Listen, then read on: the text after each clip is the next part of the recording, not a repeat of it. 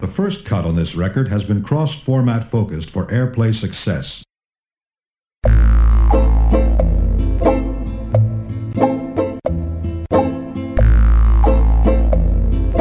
The men beat on their drums.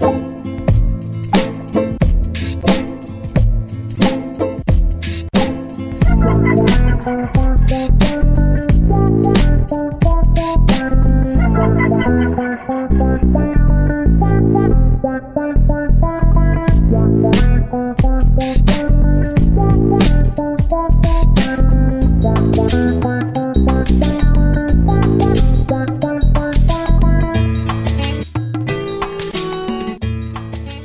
and welcome to another episode of Politics Theory Other, a podcast from Tribune Magazine. My name is Alex Doherty, and my guests today are Aurelien Mondon and Aaron Winter, authors of Reactionary Democracy How Racism and the Populist Far Right Became Mainstream. We talked about whether Joe Biden's electoral victory last month represents a comprehensive repudiation of Trumpism, what we can expect from the Republican Party after Trump, and we also chatted about the significance of the QAnon conspiracy theory. Today's show is brought to you by PTO supporters on Patreon and also by Verso Books. Until the end of the year, Verso have 40% off all the print books on their website and 60% off all of their ebooks. In this momentous year for politics, they offer titles that help to make sense of the world around us, with writing from Judith Butler, Priyam Gopal, Angela Davis, Erik Olin Wright, Wolfgang Streeck, and lots more. They also launched the Verso Book Club earlier this year, which offers a curated monthly selection of their most critical and urgent reading, as well as access to every ebook that they publish for all members. Their digital tier starts at just £5 per month, and Verso Book Club membership is 50% off for the first three months. Head to versobooks.com to find out more. And now to today's interview. Aurelien Mondon teaches at the University of Bath. He's the author of The Mainstreaming of the Extreme Right in France and Australia, A Populist Hegemony. And he's the co editor of After Charlie Hebdo Terror, Racism and Free Speech. Aaron Winter is Senior Lecturer in Criminology at the University of East London. He is co editor of Discourses and Practices of Terrorism Interrogating Terror and of Historical Perspectives on Organised Crime and Terrorism. Together, Aurelien and Aaron are the authors of Reactionary Democracy How Racism and the Populist Far Right Became Mainstream. So, the subtitle of the book that you've co written is How Racism and the Populist Far Right Became Mainstream. And in detailing the rise of right wing populism, you analyse a range of examples, including the National Rally in France, formerly the National Front, UKIP and its re- relationship with the Conservative Party in the UK. But of course, you also wrote about the politics of Donald Trump and, and the confluence of ideological tendencies that flowed into his support base. And obviously, we're talking just a couple of weeks after Donald Trump was defeated at the polls. So it seems clear that although the result was tighter than many of us expected in terms of the electoral college, nonetheless, Joe Biden did win the popular vote very comfortably. And amongst some liberal commentators in the UK, although this seems to be less true in the American context, there seems to be a desire to see the result as a very comprehensive repudiation of Trumpism, even though the election was not the blowout victory that was expected, and even though Trump was able to increase his own vote on his 2016 numbers. So, how do you see the result? And, and, in the long term, how much of a defeat for the politics of Trumpism do you think this result really was? I mean, to start with, I don't think Trumpism, if we can call it that, exhausts both our understanding of the far right racism or its mainstreaming. I mean, one of the things we are arguing is the way in which illiberal forms of racism, more extreme forms, can often distract from systemic racism, systemic, institutional, and structural racism. But at the same time, Trump did represent a mainstreaming of both illiberal racism and the far right. I think that we have to understand that, and we what's happening now with Biden is yes, Biden does seem to have done that, but the it doesn't foreclose on the gains in which racists racism itself and the far right have made over this period. And it doesn't undo the damage that was caused. One of the things that's important to note is the way in which the far right either has, in both America and other contexts, has not only gained a foothold within the mainstream, but its ideas have filtered through and become somewhat normalized. And this includes ongoing policies about immigration, ongoing the, the discourses which are circulating within even what are so called legitimate debates about immigration up until recently. I think the issue is, is that Donald Trump simultaneously allowed for and emboldened the far right and sort of and racists, but can also prove such an illiberal distraction that racism and racism can continue in his absence. In fact, it can create the illusion that it's been defeated or that white supremacy has been defeated. But it can also allow for, and we discuss this a lot in the book about another discursive reconstruction of the far right, that it can, it will adapt.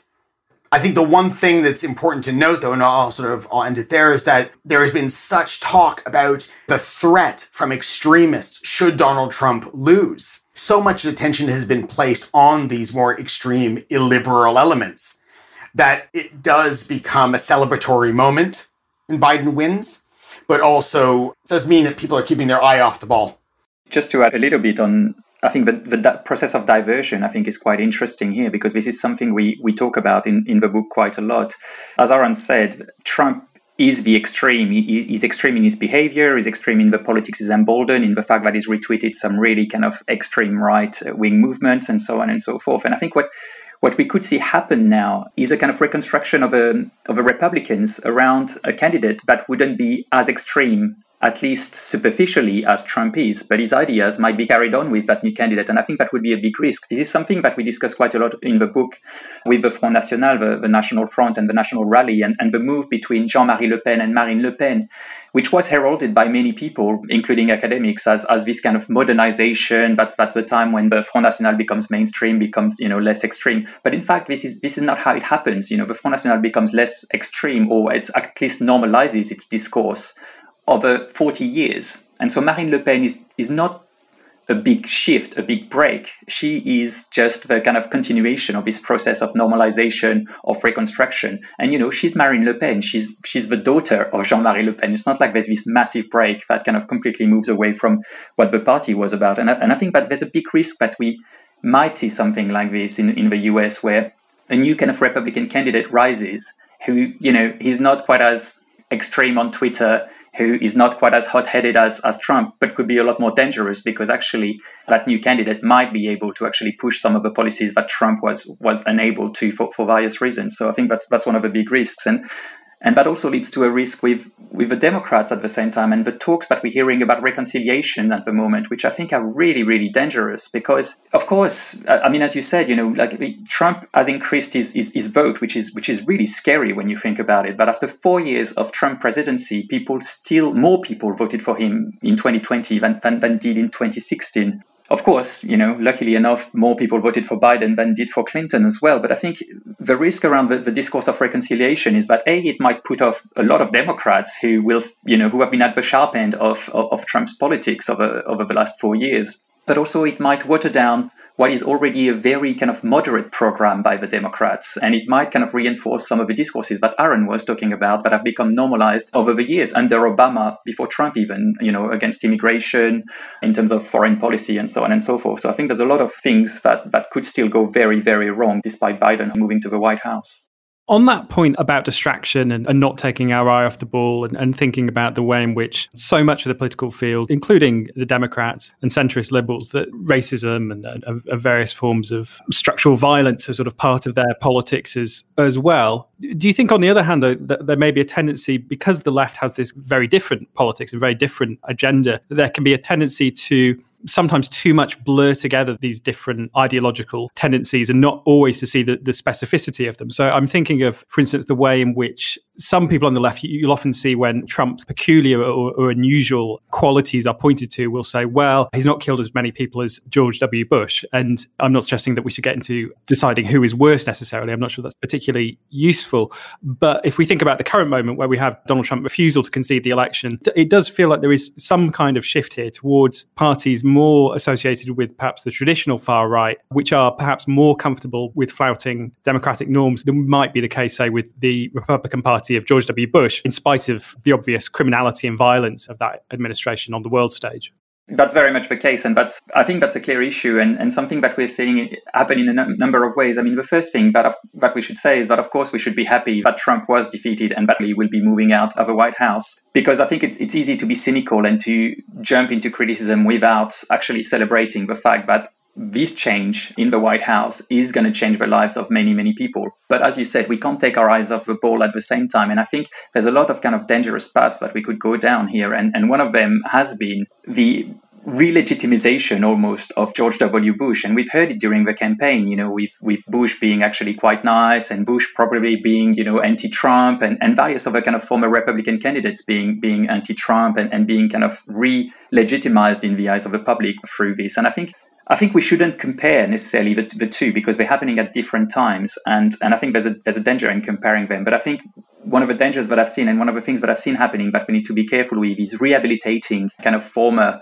reactionaries like George W. Bush, for example. And this is something that we see again in various of the in various countries and, and in many of the cases we look at in, in, in the book. I mean, you could think of of people, you know, in the UK thinking that actually, you know, Cameron was was better than what we have now, that Theresa May was better than what we have now. But and you have this rehabilitation of kind of people who actually were very much disliked for very, very good reasons. And you know, the same happens on the left as well. And and I think that this process of rehabilitation, I think, is a big worry for me because because I think it it makes us see some really problematic actors, political actors with with very problematic political ideologies in, with rose tinted eyes almost because again Trump was so bad in so many ways.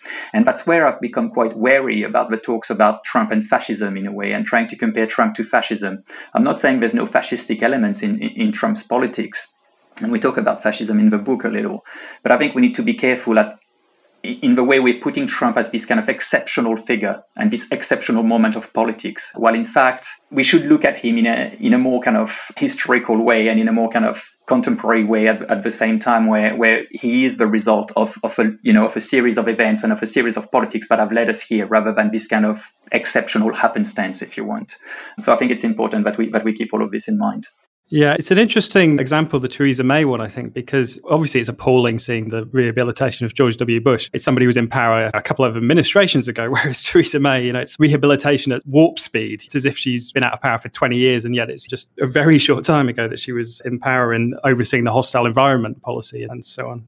Yeah, yeah, no, no, I, I definitely agree with that. And, and I think I think one of the issues isn't merely the uh, the idea that well Bush was worse. It's the idea that it's the rehabilitation. It's the idea that Trump is such an exception that politics becomes flattened out prior to him. That everyone becomes part of this at least rational institution or rational process, and they become sort of rehabilitated for their crimes or for any negative critique. I mean, one of the extensions of this is you had this debate as the Oh, on one side, one hand, you had all these ideas that Trump's defeat was going to lead to riots and mass violence. Then you had other ones that were an, a, a more liberal critique of democratic process, who says things have been so degraded that the election is taking so long. And this is a, this is an indication of how bad things have become. Whereas actually we have historical precedents of, of long contested elections. And it's the construction of Trump as so irrational and everything else is rational, irrespective of its politics and the damage done. And I think that has a parallel and it, it kind of it kind of fits with the idea that you had that Trump is such a threat. We need someone in the center, someone rational to defeat him. And that helped foreclose on a left candidate what we talk about in the book is the sort of the limiting of the horizons of both sort of democratic politics, but also critique and opposition. The idea that we need a return to something normal and rational. And what's interesting about that is there was a push for the, the sensible, rational, electable Biden to defeat Trump and thus resuscitate American democracy, irrespective of what his policies may be.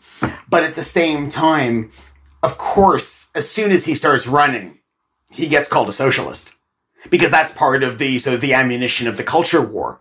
I mean, I think one thing is interesting about this, and, and I'm I'm I'm very, as is the book and our sort of discussions about this, very concerned about this sort of the affirmation or reaffirmation of liberal centrism as the only site of opposition.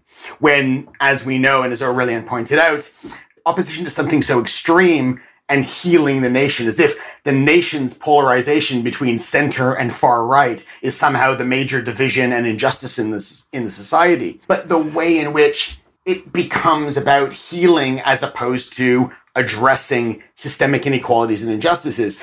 And despite that, I would say there are some interesting signs. Like the point that was made about Biden bringing on economists who are well versed and, and aware of issues of systemic racism.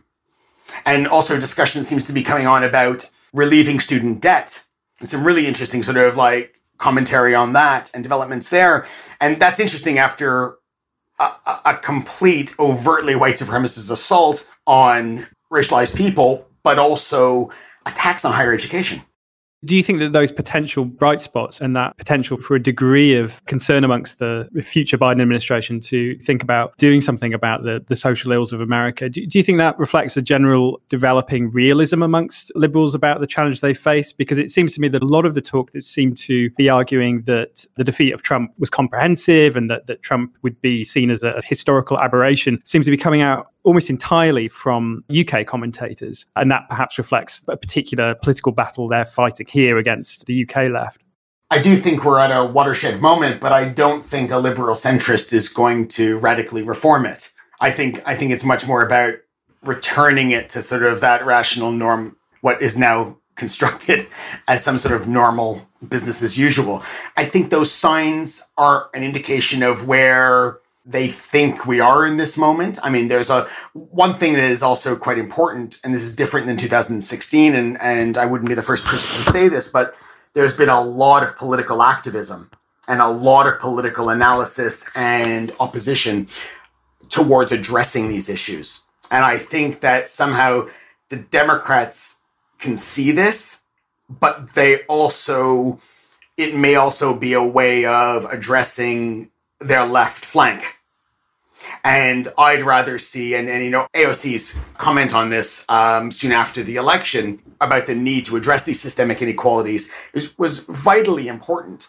I want to see, I want to make sure that the center and Democratic establishment is not just making tokenistic gestures to reform or structural change, because the structural change isn't just limited to talking the talk and beating Trump.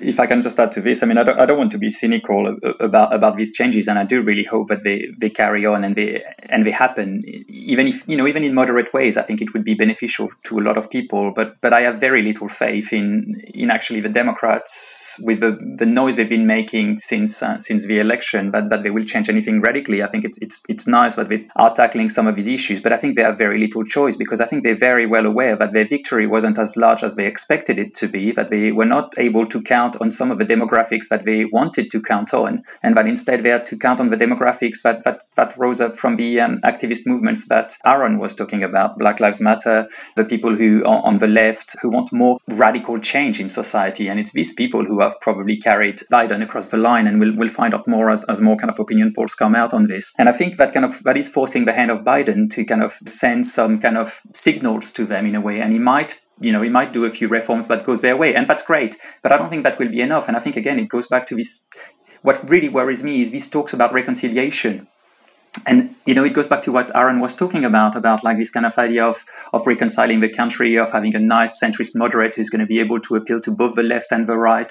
But you know, should should we appeal to to the you know to the voters who have voted consciously for Trump in 2020? I mean, in 2016, I could potentially see the argument being being that you know Trump was a clown, that he wouldn't be able to win, that he was faced with a candidate who was far, who had far more gravitas and things like that, and people voted for him because they didn't know what they were doing. You know, and you could say the same about Brexit, for example. You know, but the second time around, when people have seen the damage that's done to the lives of many people I think that this is very problematic to want this reconciliation because people have voted for Trump the second time around, knowing full well what was happening. And of course, I mean, they, you know, there are issues with, with the, the media landscape in the US and misinformation and all of these kind of things. But, you know, we're talking about an increase in the vote here. And, and that worries me in a way because this reconciliation agenda, if it goes on, will be at the expense of more radical politics and more radical reforms that are necessary to kind of change things in the United States. And so it'll be interesting to see how the noise that's been made on, on issues of inequalities, on issues of higher education, for example, Black Lives Matter,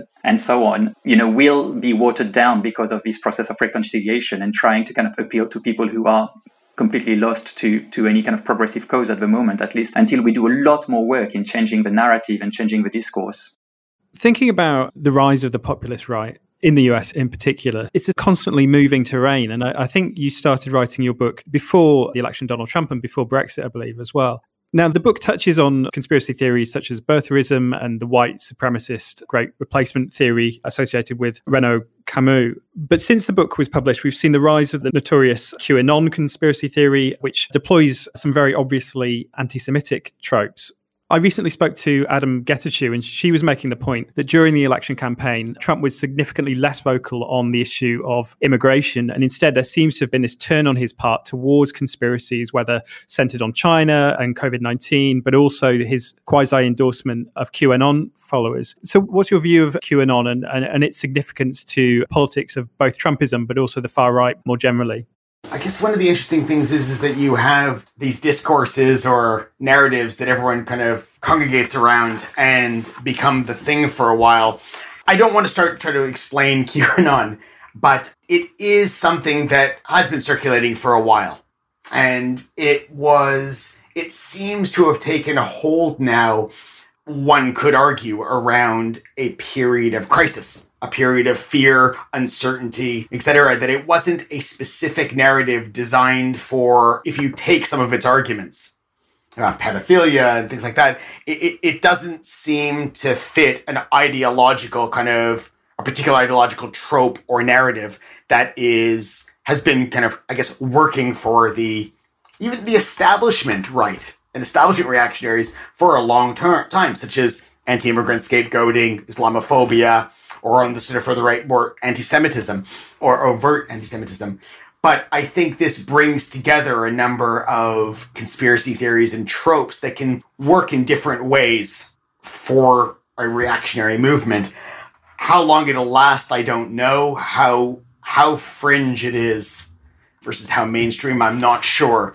I guess it's not the only one he used. I think I think that what for me, the concern was more in the in the first election, the way in which very much establishment, traditionally establishment reactionary tropes, racist, anti-immigrant ones, became so overt and so weaponized and directed at particular communities and used to mobilize particular constituencies was part of the mainstreaming. QAnon has, for me, felt more like scattershot and I don't know how much life it has beyond this moment.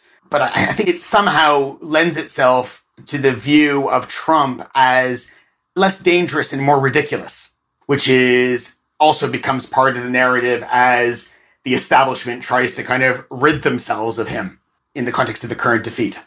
I think building on this, what I, what I find quite interesting about QAnon in a way, because again, I, I think I agree with, with, with what Aaron, Aaron says about how mainstream it really is and how long it's going to last. But I think what I find particularly worrying about it is that you have Trump pushing these ideas, pushing this kind of politics for months and for, for years as well. I mean, even what he was talking about in 2016 was, was completely outrageous for, for different manners. But then it seems to go down a rabbit hole where, where, where it falls into these kind of conspiracy theories. I mean, we had the, the, the Pizzagate before, we had other, others like that. And what I find fascinating and particularly dangerous is the fact that the whole Republican Party seems to have accepted that, seems to have accepted that, not necessarily that, that QAnon is, is true or anything like that, but they've accepted that we can't go, they can't go against Trump.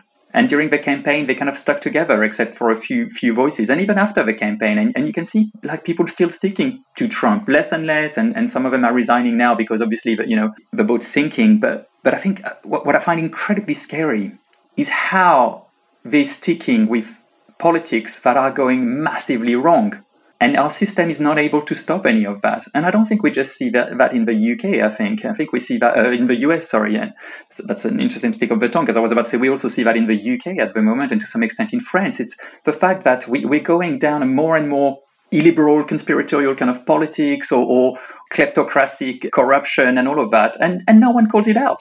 It's in the open. It's in the open that things are blatantly wrong. They can be wrong blatantly factually, they can be wrong ethically, they can be wrong politically. We all see it. It's there. And yet we have an establishment around around these politicians who are in power, who protect certain interests, who just backs them up. And then, of course, when when they're done and when they're kicked out, then they just turn against them.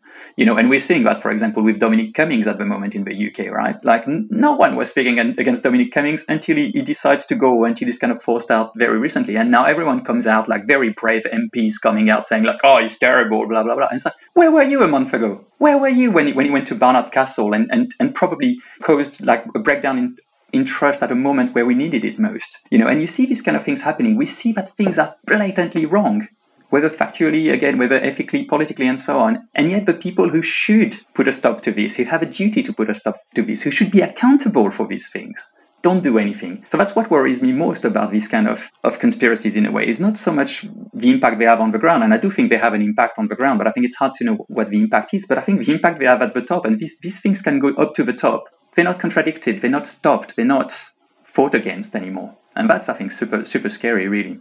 Another aspect of it, which seems rather frightening, is the shift in the way in which liberals seem to be positioned in a conspiracy theory like QAnon, as opposed to the way liberals would be, say, demonized in a slightly earlier period, again, say the George W. Bush presidency, because QAnon does seem to posit liberals, or, or certainly liberal elites, as not merely arrogant, out of touch characters or people who are solely concerned with uh, for themselves, but they're demonized in, in the literal sense of that word. These are people who are supposedly preying on children and so on. So, how significant a shift do you think that is? Because obviously, there's a lot of talk about civil war in the United States, and uh, obviously a lot of it is overblown, and we may never get to anywhere close to that. But the fact that it is being talked about does seem to be significant, and, and perhaps it does reflect some of the, the radicalization of the, of the discourse that something like QAnon represents. Yeah, I mean, I think one the Civil War thing is, I mean, that that really troubles me in the in that going back to what I said earlier about the idea that the central division is between supporters of Trump and Democrats or Republicans or Democrats and the way in which it sort of it builds on a, on a mythology that the reactionaries and the racists like. They want to refight the Civil War. Half the time, that's what the that's what the, the monuments are about. This is like, you know, 1980s films about going back and re- refighting, Rambo refighting the Vietnam War. I think the thing about liberals is it's a bit it's interesting and it's quite problematic because we don't know with conspiracy theories the way they circulate and the way they absorb language and discourses how much that is just an old liberal, perverted liberal media trope. Or we don't know which liberals are they talking about. You know, in the I always think in the US, they use the term liberal for the left, but if you look at the left they're talking about, they're actually more liberal than left. But one of the fascinating things for me is is that Trumpism, and we talk about this a lot in the book, Trumpism and and sort of the mainstreaming of racism and the far right has often been informed by and developed upon a liberal racist discourse and various liberal discourses and narratives, whether it be liberal defenses of free speech, whether it be liberal Islamophobia, whether it be you have an entire sort of culture war in which people who identify as classic liberals are fighting on the side of the right, of the reactionaries and the racists, defending their rights and opposing the left and calling the left fascist and censorious and a whole host of other and authoritarian. So what I find interesting about the idea that the liberal media is the problem is one, I think it it may be accurate if you see that the people they're calling liberals, they also call socialists and they're conflating the two.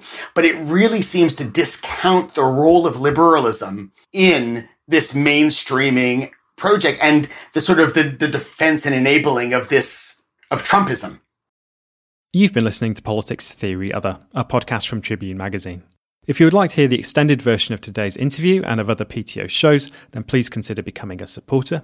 You can get access to extended versions of PTO episodes from £3 a month, and if you're outside the UK, you can also now support the show in US dollars or euros. Go to patreon.com forward slash poll theory other to sign up. Thanks for listening.